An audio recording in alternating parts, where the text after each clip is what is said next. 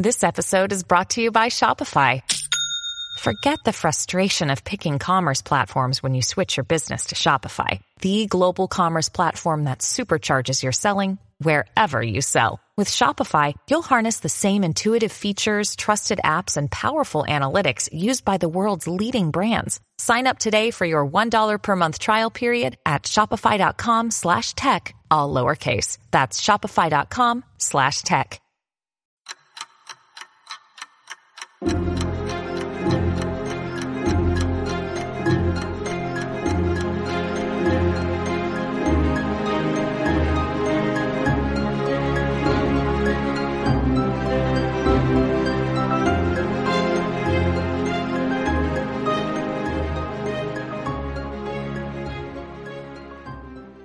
Hey, welcome back to another episode of Parker's Pensées. This is a podcast where we mispronounce French words and we explore thoughts in philosophy, theology, nature, and life. I really love thinking about cool stuff, so come think with me. For those who are supporting the podcast via Patreon, my patrons out there, thank you guys so much. If you're listening and you would like to support this podcast, please consider becoming a Patreon patron. You can find the link in the description wherever you're listening or watching this video.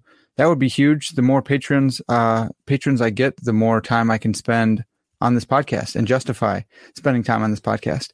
Another way to support the podcast is to become a subscriber on YouTube. You can turn on the notification bell there to get all the new episodes. I usually do about 2 a week. And then third way is to go to Apple Podcasts and leave me a 5-star review and a comment. That would be huge. Today's episode is very special, like all of them, but this one's, I don't know how to say it. It's very, very, very special because I have with me Dr. Quassim Cassam, and we're talking about one of his books. It's one of my favorites. It's called The Possibility of Knowledge, and it goes over how possible questions, the how possible question of knowledge. How is knowledge possible? And we're going to be talking a little bit about transcendental arguments, and then Dr. Cassam's unique approach to various problems in epistemology. So without further ado, let's bring him in. Dr. Cassam, thanks so much for coming on the podcast. It's a pleasure to be here, Parker. Yeah, so as I was saying off screen and as we've been talking in email, I'm so appreciative of you taking the time to talk about this work. I think you said it was like 15 years ago, like 2006 or something like that when it was first published. And then published in 2006, but I was working on it kind of before that. So it's actually really a very long time since I last thought about this stuff. But no doubt you're going to refresh my memory. Yeah, that's right. Well, it's one of my favorites because I love transcendental arguments. And as you said in the book, I believe the book started as an exercise in transcendental epistemology, and then kind of changed. Do you remember how that happened? So just to go a bit further back. So when I was a grad student in Oxford, I was supervised by a guy called Peter Strawson. Okay. So Peter Strawson is one of the great figures of 20th century British philosophy. Yeah. And very much associated with this particular style of argumentation called transcendental arguments. And he uses transcendental arguments in his own philosophy. And in fact, it was reading Strawson's work that not only turned me on to transcendental arguments, but actually turned me on to philosophy in the first place. Wow! So it was a really huge deal to have him as my advisor. And my early work was continued to develop these arguments in his sort of tradition. But by the time I started to think about the possibility of knowledge, I started to become a little bit more skeptical about these arguments. I started to feel that, maybe they didn't really answer the question that lots of people thought they were supposed to answer. And I wasn't the first. I mean, there's a very famous article by an American philosopher called Barry Stroud published in the 1960s in which he attacks transcendental arguments. My take is sort of somewhat different from his, but I came around to thinking that, maybe this isn't, in the end, the most convincing way of doing philosophy, even though it's massively influential. Yeah. Well, I wanted to get back to Barry Stroud in a little bit and some more on transcendental arguments, but maybe as we set up this conversation, can you recount for us like how questions and how possible questions and maybe what's the difference between the two? Yeah. So here's an example, right? So supposing I ask you, how do you make beef Wellington? Right. Now, that's a request for a recipe, fundamentally, or a request for a technique, right? So there's something that I want to do, and I want to know how to do it. Mm-hmm. Or I could ask you, how do I get from London to Paris? Right, so again, a question about how you do something. What are the means by which you do something? But now, supposing I ask the question, how is it possible to make beef Wellington? Now, that sounds like that's a kind of weird question, right? But I mean, the implication there seems to be that there's something problematic or difficult about making beef Wellington, something that makes it look as though it shouldn't be possible to do it. Yeah. So, you know, if you go to a Michelin-star restaurant and you're eating this unbelievably elaborate dish, and you look at it and you just obviously you know someone made it, but if you say, well, how is it possible to do something like this? You know, the implication is that this is something difficult. You know, there are obvious obstacles in the way of doing this. So that, I think, is the kind of general idea. So how possible questions are, as I call them, obstacle dependent. Mm. So when you say, how is such and such a thing possible, you're implying that there's an obstacle that makes it look as though it wouldn't be possible or shouldn't be possible. And then you're asking how, nevertheless, is it possible? Yeah. Okay. Yeah, I'm glad you brought up the obstacle dependence there. That's really helpful. Okay. So there's a famous, problem of the criterion with from Chisholm, and he goes over Methodism and particularism. And this is just a random one that I've been thinking about. But in my mind, if someone's asking a how possible question, they're coming from like a particularist standpoint. They're saying it's not. It's not like that it's possible, but how is it possible given that we have this knowledge, given that we have this thing? Is that right? Yeah. I mean, maybe it's helpful to think about the kind of historical origins of this sort of question, right? Sure. So how possible questions are associated with Immanuel Kant. Right? Mm-hmm. So in the Critique of Pure Reason, published in the 18th century, he asks a whole series of how possible questions. So examples of how possible questions that Kant asks are, how is mathematics possible? How is natural science possible? How is metaphysics possible? So let's take the mathematical case as an example. Now, when Kant asks, how is mathematics or mathematical knowledge possible? Of course, he's assuming that it is possible, right? Because he's assuming that, math exists, that there are mathematical truths and that we know some of them. But he also has a certain view about the nature of mathematical knowledge, which makes it really hard to see how human beings could have it. Right. That's the basic problem. So he thinks that mathematical knowledge is what he calls synthetic a priori. Mm-hmm. Now, we don't need to get too much into the details of that, but synthetic a priori knowledge is a kind of weird sort of knowledge. Because mathematical knowledge is necessarily true, but it's not like true by definition. It's not a priori. Exactly. Right. Yeah. So his thought is that it's synthetic, meaning it's not a definitional or conceptual or analytic truth. It's not like saying all bachelors are unmarried men, which you can come to know just by analyzing the concepts. So he thought the internal angles of a triangle add up to 180 degrees, which he thought was true. That's not something that you can come to know just by conceptual analysis. So that's why he thought it was synthetic. But he also thought that mathematical truths were necessary truths that you could come to know independently of sense experience. Mm-hmm. So that's what he meant when he said that they're a priori. So his concern was, well, this seems really strange, right? Because if somebody asked me, well, how do you know there's a computer screen in front of you? Well, by using my senses, right? So my knowledge that there's a computer screen in front of me, that's empirical knowledge, not a priori knowledge. How do I know that all bachelors are unmarried men? Just by analyzing the concepts. Right. But now you have a kind of knowledge that you can't acquire by conceptual analysis, but you also can't acquire by using your senses. So how on earth is such a thing possible? Because that was the problem. That was the problem. So Kant assumed that mathematical knowledge is synthetic a priori. Mm-hmm. He assumed that synthetic a priori knowledge is not a kind of knowledge that is easily or obviously available to human beings. Mm-hmm. And then that generates the question, right? Well, given the obstacles to synthetic a priori knowledge, how is such knowledge possible for us? That's the how. That's the how possible question. Yeah. And then that sort of generalizes. So my thought when I wrote that book was that well, he's onto something here, which is that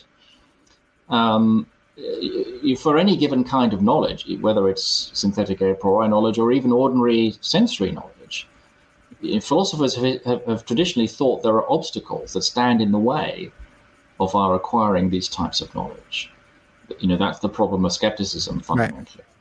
Right. So skeptics say you can't have these types of knowledge, and then you or I might say, well, yes, we can. But then the skeptic is going to come back and say, all right, well, tell me how such a thing is possible, given the obstacles that I've identified. Yeah. Well, and that's really helpful. I also noticed you went, so many of the people who I read focus on Kant's transcendental deductions, and then they try to say, well, that's transcendental arguments. And they go with Peter Strawson, who tried to, repersonate them. And I thought it was really interesting that you found your multi-levels approach in Kant himself. And you said, not as many people have focused on Kant's how possible questions. For whatever reason, we latched on to the transcendental deductions. But I thought that was so interesting that this is a constructive work, but it's also you're drawing out something historical from Kant himself from the first critique. I thought that was fantastic. Well, thanks. I mean, I remember being very struck actually when I first started to work on that book by the fact that on the one hand, here you have one of the great works of Western philosophy, the Critique of Pure Reason, which is it organized around a series of how possible questions. I mean, in the introduction to the critique, Kant lists a whole bunch of how possible questions, and mm-hmm. It's clearly exercised by these questions. And an enormous amount has been written about the Critique of Pure Reason, but very little at that time had been written about the nature of how possible questions. I was really quite surprised about that. People talked about all sorts of other methodological issues in Kant, the nature of transcendental arguments, the nature of a transcendental deduction, or transcendental proof, and so on and so forth, but very few people had actually focused directly on how possible questions. I mean, an example of a philosopher who did say something useful about them, though briefly, was Robert Nozick. Yeah. He had a bit to say about them. John McDowell had a bit to say about how possible questions. And a philosopher of history called William Dray talked about how possible questions. But they were the only three sources that I could find. And that just struck me as odd. Why hadn't people really thought about these questions in their own right and in relation to Kant? So that's really what I was trying to do in the book. Yeah. So you develop instead of transcendental argument or deduction, whatever we want to call it, you come up with this multi-levels approach, which you do find in Kant, which I thought was fantastic. But level one is means, level two is obstacle removal, and then level three is identifying enabling conditions, and we can talk about those. But for Kant, at least when it comes to mathematics, I believe he took a level one response, and he said, we're going to find a mean. So it's not just our reason and our sense perception, but there's a third way that you're missing. And I don't really fully get it, but construction in pure imagination, is that right? Yeah. So when Kant thought about, let's just say geometry as the example, right? So when Kant talked about geometry, I mean, Kant's conception of geometry was basically Euclidean. Now, obviously, geometry has moved on since Euclid's time, since Kant's time. Mm-hmm. But the key Euclidean insight that Kant was really exercised by was the fact that geometrical proof in Euclid involves the use of diagrams. Mm-hmm. Right. So what you do in Euclidean proofs is that you literally draw a triangle and then manipulate the image in various ways to prove that this angle plus this angle plus this angle is equal to this angle plus this angle plus that angle. Right? So that's how Euclidean proofs work, and you can draw these diagrams. Kant thought either on paper or on a whiteboard if they had such things in his day. Or you can do it in the imagination. And so he thought, well, now this is really interesting, right? So supposing you carry out these proofs in the imagination, so that's what Kant called pure intuition, right? So you imagine a triangle and you imagine performing various operations on this triangle, right? And so his question was, well, but how does that tell us anything about the geometry of the physical world? Right. How do you make the leap, the transition from what you might call the geometry of imaginative space to the geometry of physical space? Mm-hmm. And so, doing these Kantian constructions, you're sort of learning something about, as it were, the geometry of the human mind, the geometry of what figures human beings can construct.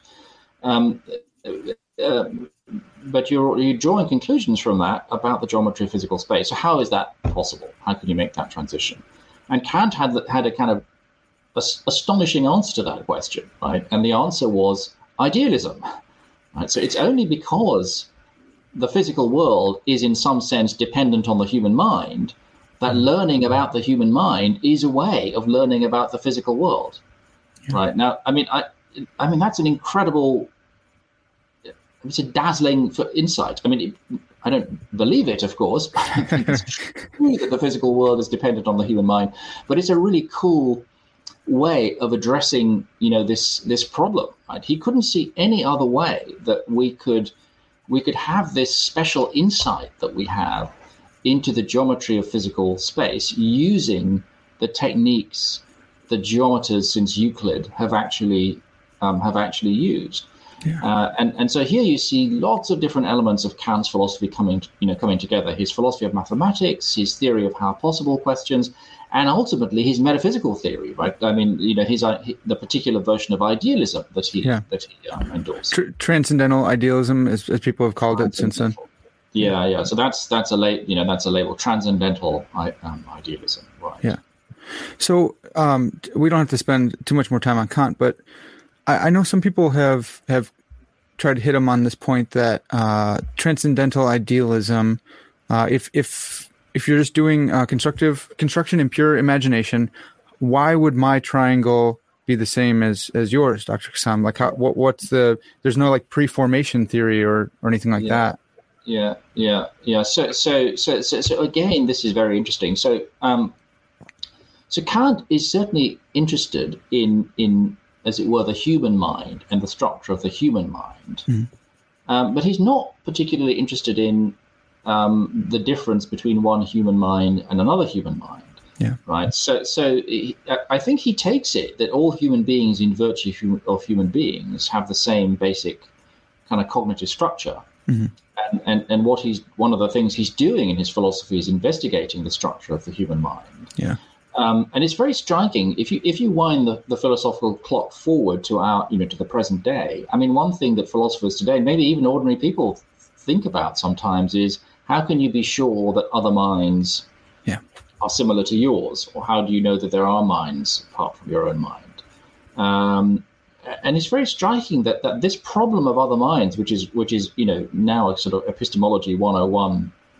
Problem just doesn't figure in Kant's philosophy at all. Right? There is no problem of other human minds for Kant. I mean, there is a problem about, what if anything can we know about the mind of God, for example, and that, and of course he thinks that we can't understand what the mind of God would be like, except that it's going to be very different from ours. So there's that, there's that in Kant. But so you're on your point about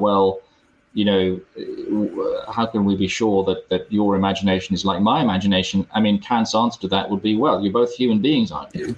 Yeah, that makes sense. Okay. So getting back to the multi-levels approach, you say, and I think I'm probably paraphrasing here, but a good answer to how possible questions will identify a means by which a particular kind of knowledge is possible, a means response. It will remove obstacles to the acquisition of knowledge by the proposed means, and that's through either obstacle dissipating or obstacle overcoming, and it will identify the enabling conditions for knowing by the proposed means. So means really is important, and it ought to be number one. I wonder if we can lay this out further by considering other minds and your answer to the problem of other minds. So supposing the question is, how is it possible for me to know what any other person is thinking or feeling? How is that possible? If it's a how possible question, there must be an obstacle that generates the question. Okay, so the obstacle is kind of fairly obvious, right? I mean, the natural thought is that, look, people's thoughts and feelings and desires and emotions are beneath the surfaces that we can see, right? Yeah. So I can see your physical body, I can see your face, I can see your facial expression, so on. But you know, what you're thinking right now, what do you think of this interview as we're doing it? I mean, for me, well, I don't have any direct insight into that. Right. So the problem of other minds then is you know, how can we ever overcome this apparent barrier to our knowledge of minds other than our own? Yeah. You know, the hiddenness of other people's mental states.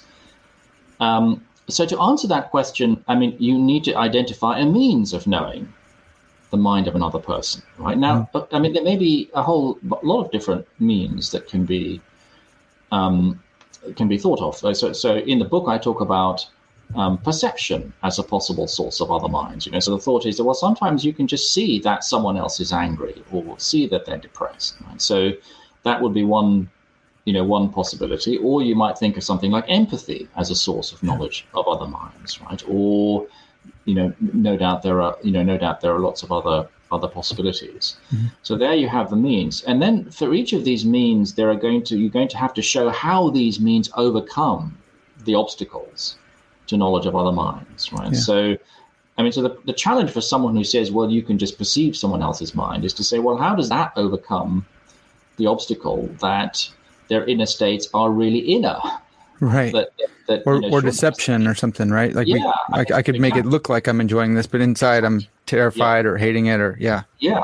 I mean, so I you know, I only perceive your surfaces, your outer surfaces, and maybe there's nothing in there at all, right? Or maybe what's going on in there is very different from what I believe. So that's one sort of problem for the perceptual approach. If you think about empathy, you know, so empathy is where I sort of use my imagination to get into your head. Well, how do I do that? Right? How do I know that what I'm imagining is really what's going on? Right? So those are some of the obstacles that need to be dealt with. And you can deal with an obstacle in two different ways. Either you can deal with it by saying, "Look, the thing that you think is an obstacle just isn't an obstacle." Yeah. Right? So you might say, well, it's actually, you know, it's actually not true that your inner life is really inner, right? That it's not true that your states of mind are not visible on your outer surfaces. And this would dissipate the obstacle, right? Dissipating. This would be an obstacle. Yeah. So this would be the view of someone who says, you know, what really causes the problem of other minds is this picture of the inner and the outer as separate domains. Yeah. But that when you think of them as interpenetrating, so this is something that lots of, I think, Wittgenstein-inspired philosophers believe. If you think of them as interpenetrating, then the problem just shouldn't be posed or can't be posed in the way that philosophers have traditionally posed it.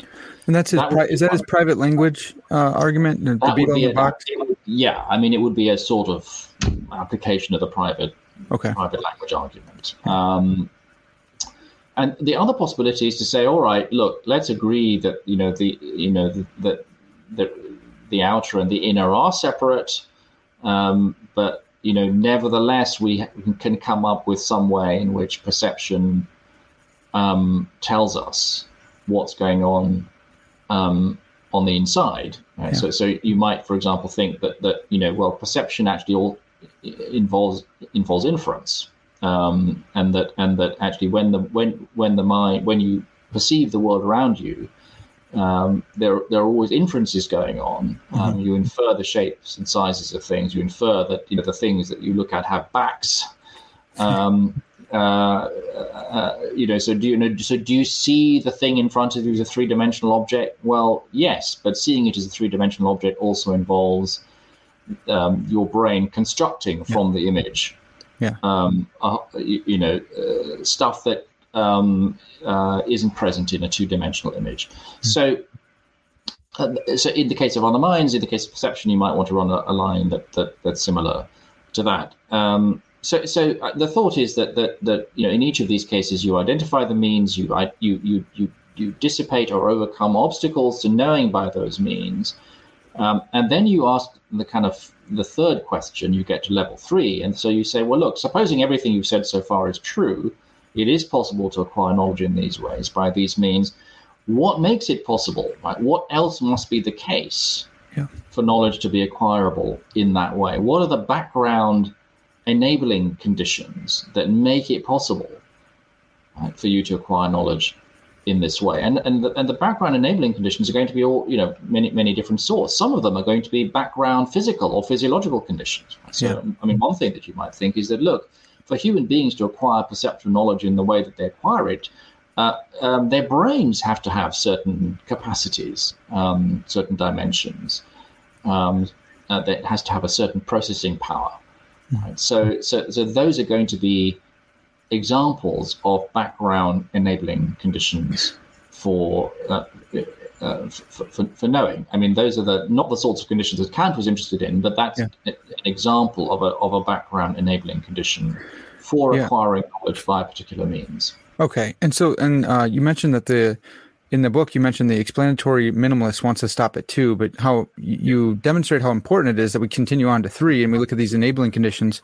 And so for my audience, who many of whom love transcendental arguments, they're going to say, well, that kind of sounds like you're looking at necessary conditions. You are doing transcendental deductions. Can you help us think through the difference? I love the way you parse out the difference between enabling conditions and a necessary precondition or condition. Yeah. So the thought is something like this: that it might be possible to acquire knowledge in a given way, right? And then certain things must be true for you to acquire knowledge in that way, right? But it doesn't follow that those things being true is a necessary condition for you to have that knowledge at all. Yeah. Because there might be other ways of acquiring that knowledge. Yeah. Right? With their own necessary conditions, right? So there might be necessary conditions for acquiring knowledge by perception, necessary conditions for acquiring knowledge by testimony, necessary conditions for acquiring knowledge by empathy or whatever one comes up with. And so you don't have this idea of general necessary conditions for empirical or a priori knowledge, which is what Kant was after. I mean, the other thing that I did try to emphasize in the book is that if your question is, how is knowledge of such and such a kind possible, what I need to do is simply to explain to you how that kind of knowledge is possible. Yeah. And I do that by showing you, by giving you means by which it's possible. Mm-hmm. But the means by which something is possible don't have to be necessary conditions for its possibility, right? Because there might be more than one means by which something is possible. Yeah. So the focus on necessary conditions seems a little bit odd if your starting point is, how is such and such a thing possible? I mean, the necessary conditions for knowing, I mean, goodness, that's a tough one, right? I mean, who knows what they are? Yeah. But we certainly are able to identify various means by which knowledge is possible, and we're able to deal with specific obstacles to knowing by those means. That's what happens in philosophy 101 classes, right? So, but if somebody says, "Oh, but you haven't really answered the question unless you have some completely general account of the necessary conditions under which knowledge is possible, such that knowledge wouldn't be possible at all without those conditions." I mean, that's a really tough one, right? I mean, the obvious one is, well, there wouldn't be knowledge if there aren't subjects of knowledge, right? Yeah. So that would be an example of a necessary condition. That's the Cartesian cogito, right? So Descartes thought, in effect, my existence is a necessary condition for me. Is a necessary condition for me to think, and that seems right. But Kant wanted something a bit more ambitious and substantive than that, and that's much more problematic, I think. You keep anticipating all my questions, which is great. I was going to bring up the cogito as well. But so for those who might be getting lost real quick, you give this example again and again. It's really helpful, concrete example of traveling from London to Paris. And I forgot the time, and I'm American swine, so I actually don't know how close those two. I think they're pretty close. But you talk about traveling on a railway, I think. Yeah. And can you lay out? Can you help us with this concrete example of difference between the necessary conditions and yours? Yeah. So supposing I run into a friend in central London, right? And they say, I need to be in Paris in 3 hours. How is that possible? Right, so I say to them, look, hop on the Eurostar. Right, the Eurostar will get you to Paris in 2.5 hours. Okay, so what have I done? They've asked me a how possible question. Right, so for them, they ask the question in that form because they can't see how they can make it to their dinner reservation in 3 hours' time. Right, seems like really difficult. There's an obstacle. Yeah, there's an obstacle. Right, the clock is ticking. Okay, so what have I done? I've shown them, I've given them, I've offered them a means of getting from London to Paris in under 3 hours. Get the Eurostar, right? Now, is catching the Eurostar a necessary condition for getting from London to Paris in 3 hours? Well, no, right? You can also get from London to Paris in under 3 hours by catching a plane. Yeah. All right. So, so supposing somebody said, okay, so you've got a plane and a train together, do they exhaust the possibilities? Well, no, right? I mean, for all I know, Elon Musk has a rocket that could do it in under 3 hours, right? I mean, in a way, that's all completely irrelevant, right? You don't want to know, if you ask me how is it possible to do this, you don't want to know whether the way I'm telling you is the only way to do it. What you want to know is it a way of doing it, that's available to me right now? Yeah. Okay. So catching the Eurostar is a means of doing it. And if you say to me, supposing you had no idea, supposing you've just woken up from a long sleep, and you say to me, what is the Eurostar? And I say to you, well, it's a train. And you say to me, I don't really get it. How can a train get from London to Paris? Isn't there like, the English Channel? Isn't there like 17 miles of water between Britain and Europe? So I said to you, okay, here's a piece of news for you. There's a tunnel, right, that goes under the ocean. Okay, so what would previously have been an insuperable obstacle to getting from London to Paris by train is no longer an insuperable obstacle. Right, so now I've dealt with the obstacle. I've recognized the obstacle as in a sense genuine, right? Because relative to your assumption that trains can't go on water, that looks like a real obstacle. But I've dealt with the obstacle by saying, "Oh, there's a tunnel." Okay. Now you might say to me, but what makes it possible for me to get from London to Paris in a tunnel? What are the enabling conditions for that? Well, I mean, the enabling conditions for that are that, we human beings had the technology to drill under the ocean and build the tunnel, right? So there's a whole mass of technical or technological enabling conditions for this journey. So there you have the three stages, right? Mm-hmm. You've got the initial question. I've answered the question by giving you means. I've dealt with an obstacle to those means, and I've said something about the conditions under which means like that are means for achieving what you want to achieve. But at no point in our conversation have I said anything about necessary conditions. Right? And if you say to me, how do I get from London to Paris in 3 hours? And if I say to you, well, now let's sit and think about the necessary conditions for doing that. You'd probably think I'd lost my mind. And you'd probably think, I've got a dinner date in 3 hours, right? I don't want to sit here and discuss with you what are the necessary conditions for doing it. I want to know, how do you do it, right? Yeah. Tell me how I can now do it.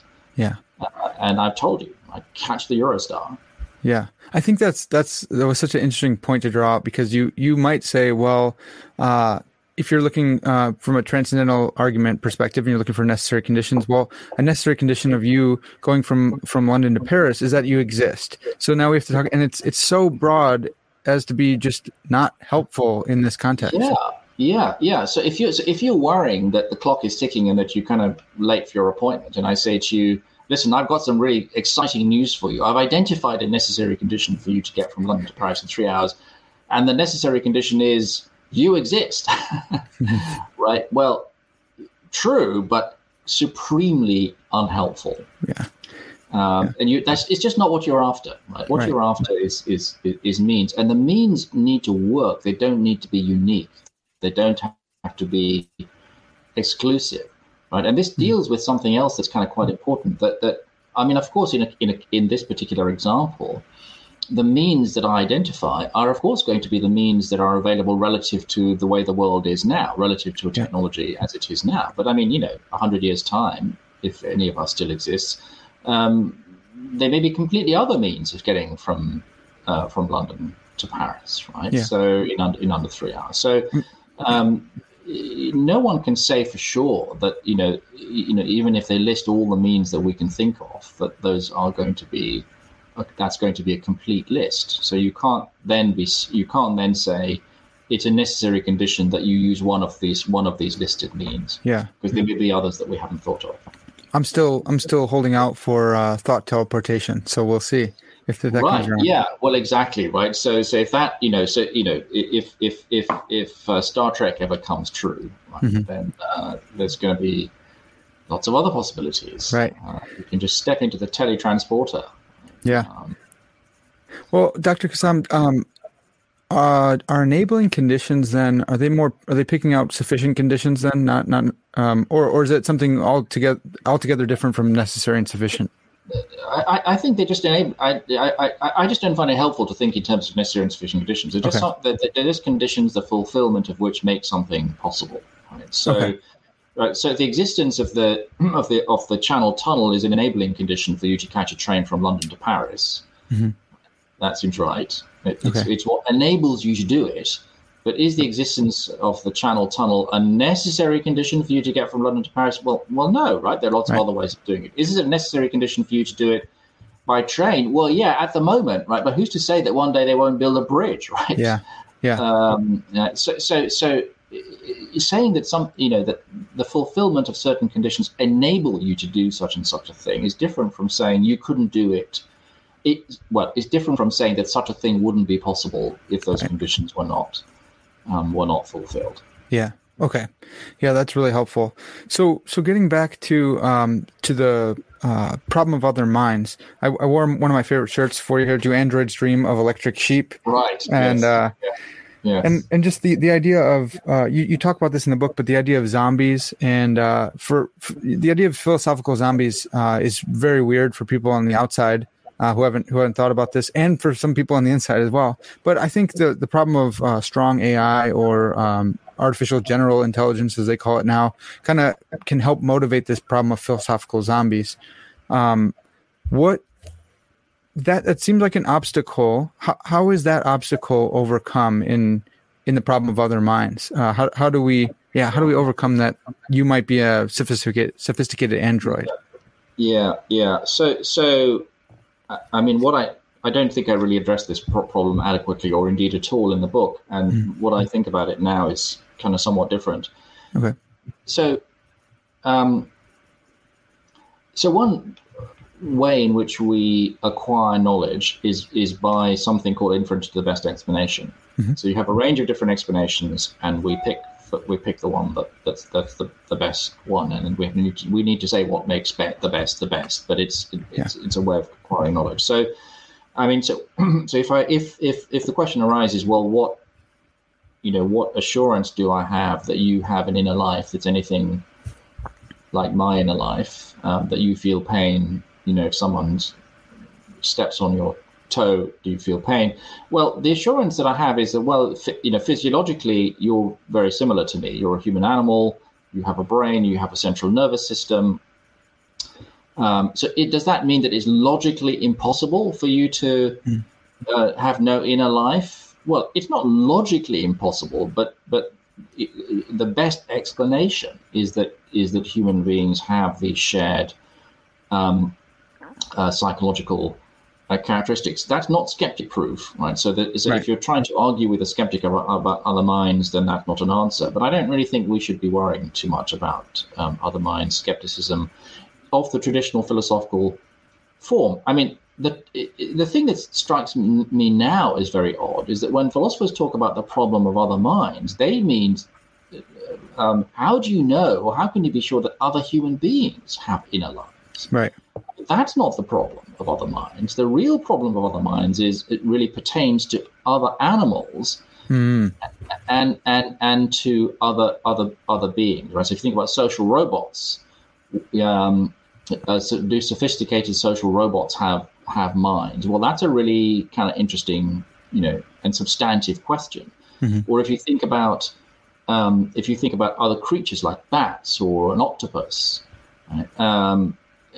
Now in that case, I mean, it seems to me to be overwhelmingly plausible to say that there's mentality of some sort there, but it's mentality of a sort that is utterly different from ours. So our ability to grasp what is going on in the mind of an octopus is severely limited, right? Because their physiology is utterly different from ours. Now, those are real questions. So if you're thinking about, the morality of eating meat, for example, of killing cows, and to for beef, I mean, clearly, a lot hangs on whether you think they have mentality, and if they do, what kind of mentality they have. Right. So if you think that they have sophisticated mental lives, that they form bonds with other cows, that they are capable of suffering, of pain, of pity, of fear, the morality of killing these creatures to eat them is going to look very different from if you think that they don't have mental lives, or their mental lives are much more primitive. Yeah. And the method used to kill them as well, if that's something that you decide to do. So in describing mentality here, do you have something stronger in mind than just consciousness? Because you think of, Nagel's 1974 paper, what is there something it's like to be a bat? Certainly they're conscious. I think most of us would want to say, yes, they're conscious. And yes, it was fantastic of him to pick a bat because it's so different than us, but similar. But mentality, you're saying something above and beyond just the baseline of conscious. Well, yes. I mean, the fact that a creature has that baseline consciousness is certainly of some relevance to how we treat it. But certainly if you're thinking about higher animals, I mean, what's striking is that they have actually very sophisticated mental lives. So I live in the UK in a sort of farming area, and so in the fields around where I'm speaking to you from right now are sheep and cows and horses, and because they're right outside my window, of course I have the opportunity to observe them. And when you observe them, and in particular if you get to know some of these animals, you realize that they are incredibly sophisticated. That they have very complex mental lives, and they live as there are social structures. If there are cows that get on well with other cows, that have friends within the group. There are all sorts of different personalities, right? Yeah, they have personalities. Yeah. You know? I mean, anyone who's watching this show who has even a pet will know that of course they have personalities, right? So you have, seemingly very sophisticated mentality in those cases. And I think the interesting question there is why, it's not really, well, how do we know that that's true, the traditional skeptical question. The more interesting question is why does it seem so compelling to us and so unavoidable now to attribute fairly sophisticated mentality to a lot of creatures other than human beings? Yeah. Right? And where do we draw the line between those cases where we are really quite comfortable attributing mentality to more problematic cases, right? So then you get into questions about robots and AI and all that, right? Right. And of course, these are really interesting questions. Yeah. And these are real questions. These are not made up questions for a philosophy class, right? These are questions that the answers to which actually are hugely significant, both practically and ethically. Yeah. I love that you made that point as well, because, as they get closer to AGI, or strong AI, as Searle calls it, we're going to have to make some decisions here about turning them off or not turning them off, or attributing human rights to them, or maybe broadening our category from human to biological or certain level of sentience. Yeah. No, absolutely. I mean, I always like to refer people to Locke, actually, in this case. Okay. So John Locke, English philosopher, 17th century, famously defines a person as a thinking, intelligent being that has reason and reflection and can consider itself as itself, the same thinking being in different times and different places. Now, what's really striking about this definition is that the word human being doesn't figure. Right? So Locke isn't saying that a person has got to be a human being. Yeah. What Locke's view is that any being that has these mental capacities is a person. Yeah. And therefore has certain, to put it crudely, certain rights. We have certain obligations towards it. So for Locke, if a parrot convinced us that it has these capacities, then a parrot would be a person. Because personhood is up here. Yeah, personhood can be instantiated in human personhood, but it can be... That sounds like Peter Strawson as well. Well, yes. Now Strawson is interesting on this question because he never really addresses the Lockean point in a direct way. I mean, Strawson tends to assume that persons have got to be embodied beings. I think that's the minimum condition. That's right. Persons have got to have bodies. And that's against the Cartesian dualism. It's not clear whether he thinks or whether he's committed to the view that the bodies have to be human bodies or even animal bodies, right? So if you think of the movie RoboCop, right? So this guy, his body parts are gradually are replaced by, prosthetics of one sort or another.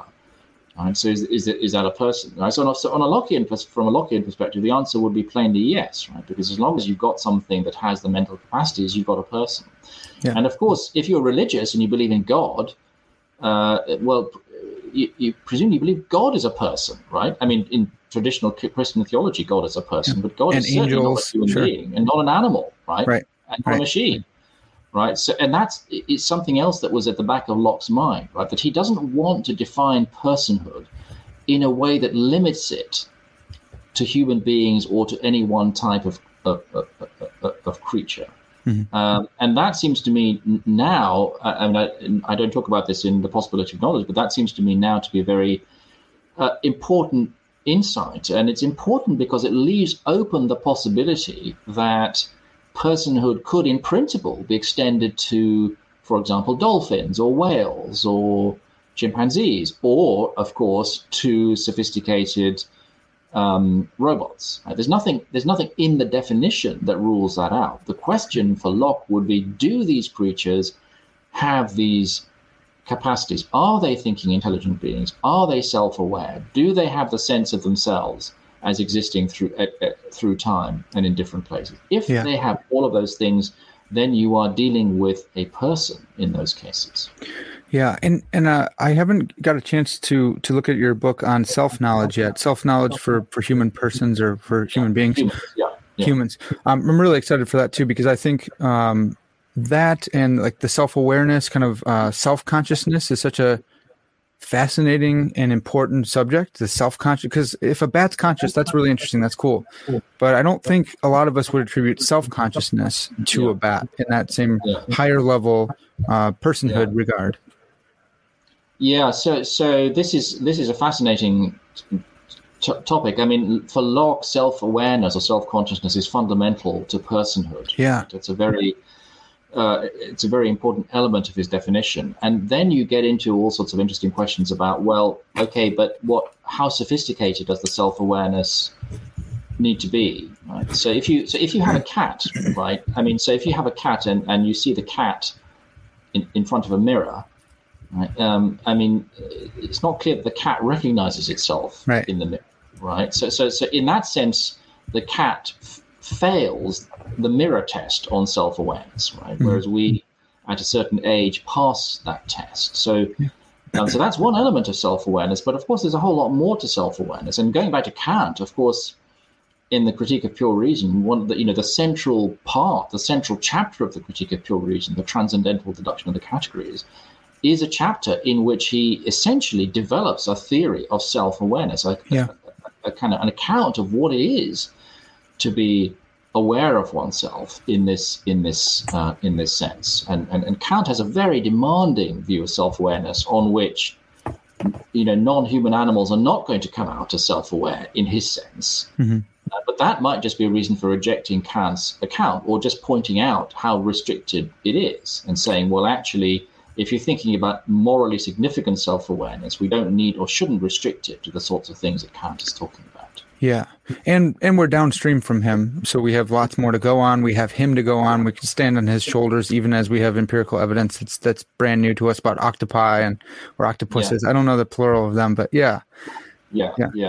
Well, exactly. So we, you know, we should bear in mind what we know now, which Kant didn't know, mm-hmm. which is a hell of a lot. That's right. And this, you know, this has a huge bearing on how we think about all sorts of philosophical issues. So I mean, just as kind of go back to the question that you asked about the problem of other minds. Mm-hmm. I guess what I'm saying is that I'm not really, you know, this is speaking for myself, I'm just not exercised by the problem of other minds in the form that philosophers traditionally have been worrying about, which is about, you know, other human beings. I think there is a problem of other minds, but it's a problem that I just don't have any concerns about whether you have a mind. Right? I'm very, very, very confident that you do.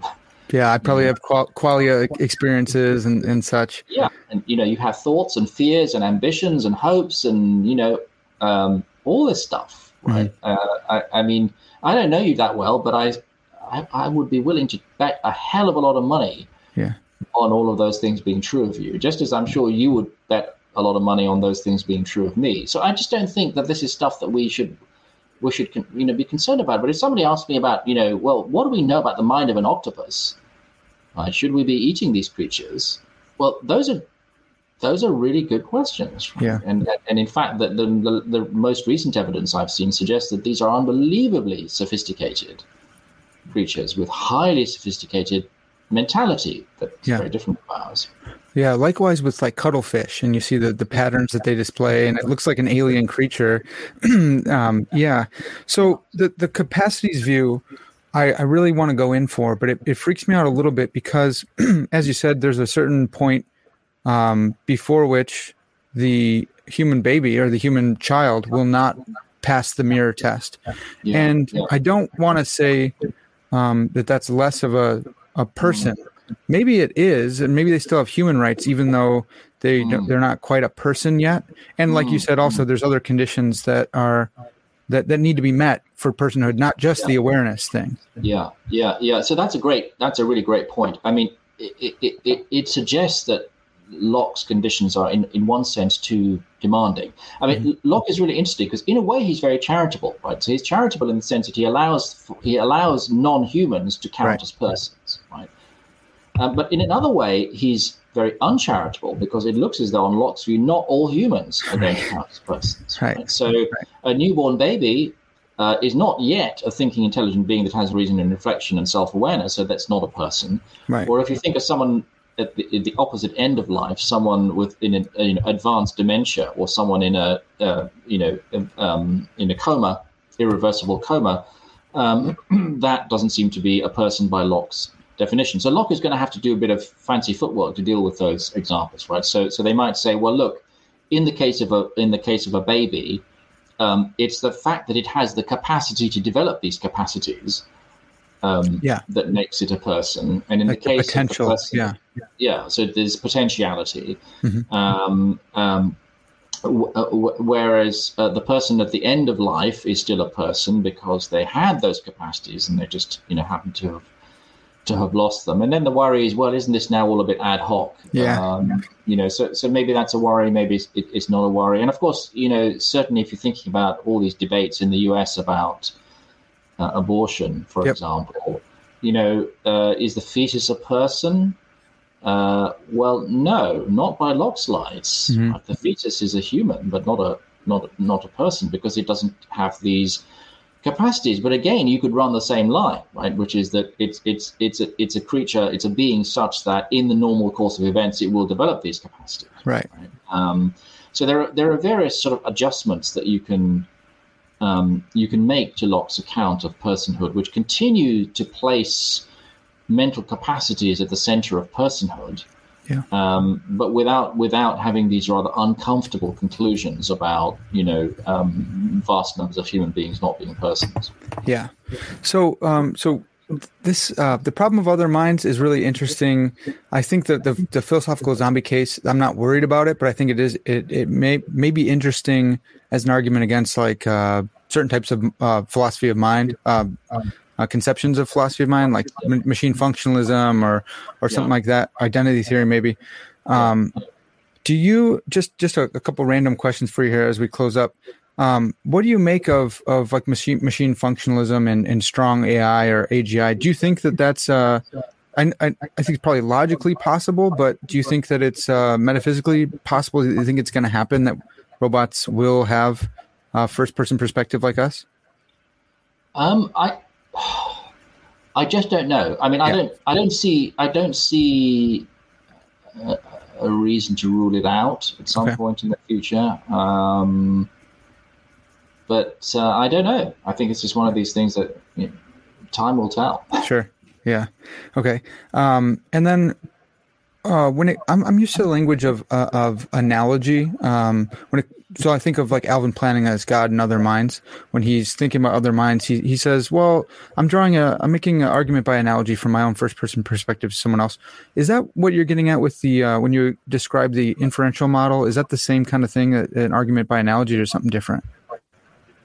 It doesn't. I think it's something different. I mean, so if I infer that you have a mind on the basis of the fact that you have a nervous system and a brain that is appropriate dimensions, then that's not an argument by analogy, right? But it's still inference to the best. It's still inference to the best explanation. Right? So, I think the inference to the best explanation is in a way the most fundamental. I mean, if somebody in the real world, if somebody actually challenges you, right, about these sorts of issues, I don't know what more you could do other than to point out, look, we're dealing with a human being here. We're dealing with a human animal. We're dealing with something that has the right kind of brain, the right kind of central nervous system, that has the right kind of sensory apparatus. Yeah. So why are you worrying about whether this thing actually has a mind, right? Yeah. What's the worry? What's the concern? I think that's a great point. So I think it's Peter Lipton wrote the book on inference, the best explanation. And when in reading that, it was so apparent to me that this is what we do all the time. If I look in the fridge and I don't see a piece of pizza that I was expecting to see, I'm going to infer that probably my wife ate it and not that a philosophical zombie came and ate it but didn't have any quality experience of it. Yeah, absolutely. Lipton and I were briefly colleagues in Cambridge. Oh, wow. He's now dead. And he's a lovely man. I mean, a really cool guy. And you're right. I mean, this stuff is really, really good and really important and, underappreciated, I think. Yeah. And so one last thing, because we did mention the cogito. I think it's like Adrian Bardon maybe says that the cogito is a successful world-directed transcendental argument. So kind of he says it evades Stroud's critique or bifurcation there. Any thoughts on the cogito? Is it a successful transcendental argument? I think it is, but it doesn't tell us that much. I mean, so yes, in order for me to think, I must exist. So that seems right. But of course, what Descartes was interested in was the nature of my existence. What kind of thing am I? And I don't think you can establish. You can establish what Descartes thought he could establish by the cogito argument. Like he was getting at substance dualism, that he's essentially a thinking substance. Yeah, exactly. Yeah. Right. So the I is immaterial and independent of the body, and so on and so forth. Well, you can't establish any of that using this mode of argumentation. But I think the thing about the cogito is interesting because it's. Doesn't really get mentioned that much, at least as far as I know, in the literature on transcendental arguments. But it's it's kind of obvious one to go for, right? I think so. It's the most immediate one as well. Like I'm right here thinking, I'm doing this stuff, and I think it I think it is successful because I really like transcendental arguments. Not that I think there's a bunch of successful ones. I just think it's super interesting. And your work as well. These kind of things, how possible questions are the most fascinating to me. Yeah, yeah. But yeah, like people kind of just concede that Stroud, I think Robert Stern's kind of been beat down by him over the years. And he's kind of, he was kind of the flag bearer, and everyone's like, okay, well, you know, Strawson was wrong. And Stern is now with his tail between his legs. So Stroud won. But then along comes Adrian Bardon. He said, well, wait a second, you know, like Descartes was here the whole time, and that seems successful. But again, people wave that one away and they say, it's totally fallacious and it's bad reasoning. Yeah, well, so I think there are two issues. I mean, one is whether it's fallacious or not, and the other is whether it establishes substantive conclusions. So I think the critic of transcendental arguments might say, well, even if this argument works, it doesn't establish anything substantive. It establishes that I exist, but it doesn't tell us anything about the nature of this I. Whereas transcendental arguments are attempts to establish substantive conclusions about reality by reflecting on the necessary conditions for the possibility of experience. And that's something that Descartes has not done, and which can't be done. So that's I think what you would say if you're trying to respond to this style of argumentation. Okay. See, that's why I like you as a thinker so much, because that was so clear. That seems so right, that it doesn't seem like you have an axe to grind. You're just looking at it and you're saying, hey, these guys, not quite. These guys, I really appreciate that. That's what I love about this book. That's why I made you talk about this one. Dr. Cassam, as we close up here, you have a new book coming out. Can you quickly pitch that and where people might be able to find that? Yeah. So my philosophical interests have changed completely. I now do much more applied philosophy, and my new book is called Extremism, a Philosophical Analysis.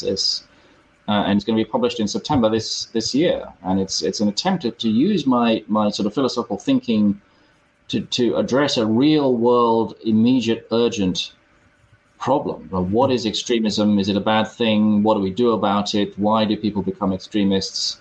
So it's a combination of philosophy, politics, and psychology, I guess. Yeah. So September, and I think it's on Amazon as we speak. Okay, awesome. And you've also done recent work on conspiracy theories. And so you're kind of someone that I like to point to when people say, hey, you're talking about philosophical zombies and other minds and all this. That's what philosophy is. And you go, well, wait a second, you know, Dr. Cassam here is working on immediate stuff that could impact your life today, about terrorism or your grandma or your aunt at the party talking about conspiracy theories. So I do appreciate that you're able to do both. Well, I think that I did a lot of very abstract theoretical philosophy when I started out, but as I get older, I feel greater and greater urgency to apply whatever skills I have to real world, immediate, pressing problems, and that's what I intend to do for the rest of my career, I guess. Yeah. Well, awesome. Thanks again for all of your time. This conversation could go forever. The book is fantastic. Again, I really recommend it. Even though it's older now, it's still fantastic. The Possibility of Knowledge by Dr. Quassim Cassam. It's an Oxford book. And hopefully we can have him back on. We can talk about more of his work. He's had a bunch of work, which I find fascinating. But for now, that's going to have to do it. This has been Parker's Pensées. And as always, all glory to God.